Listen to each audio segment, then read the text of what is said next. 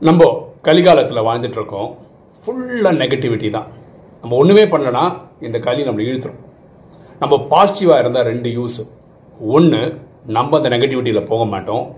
நம்மளை சுற்றி இருக்கிற உலகத்தை பாசிட்டிவாக வச்சுப்போம். இதுக்கு நான் ராஜயோக மெடிடேஷன் ஃபாலோ பண்ணுறேன் இதை பற்றி யூடியூப்பில் ரெண்டாயிரத்துக்கு மேற்பட்ட வீடியோ போட்டிருக்கோம்.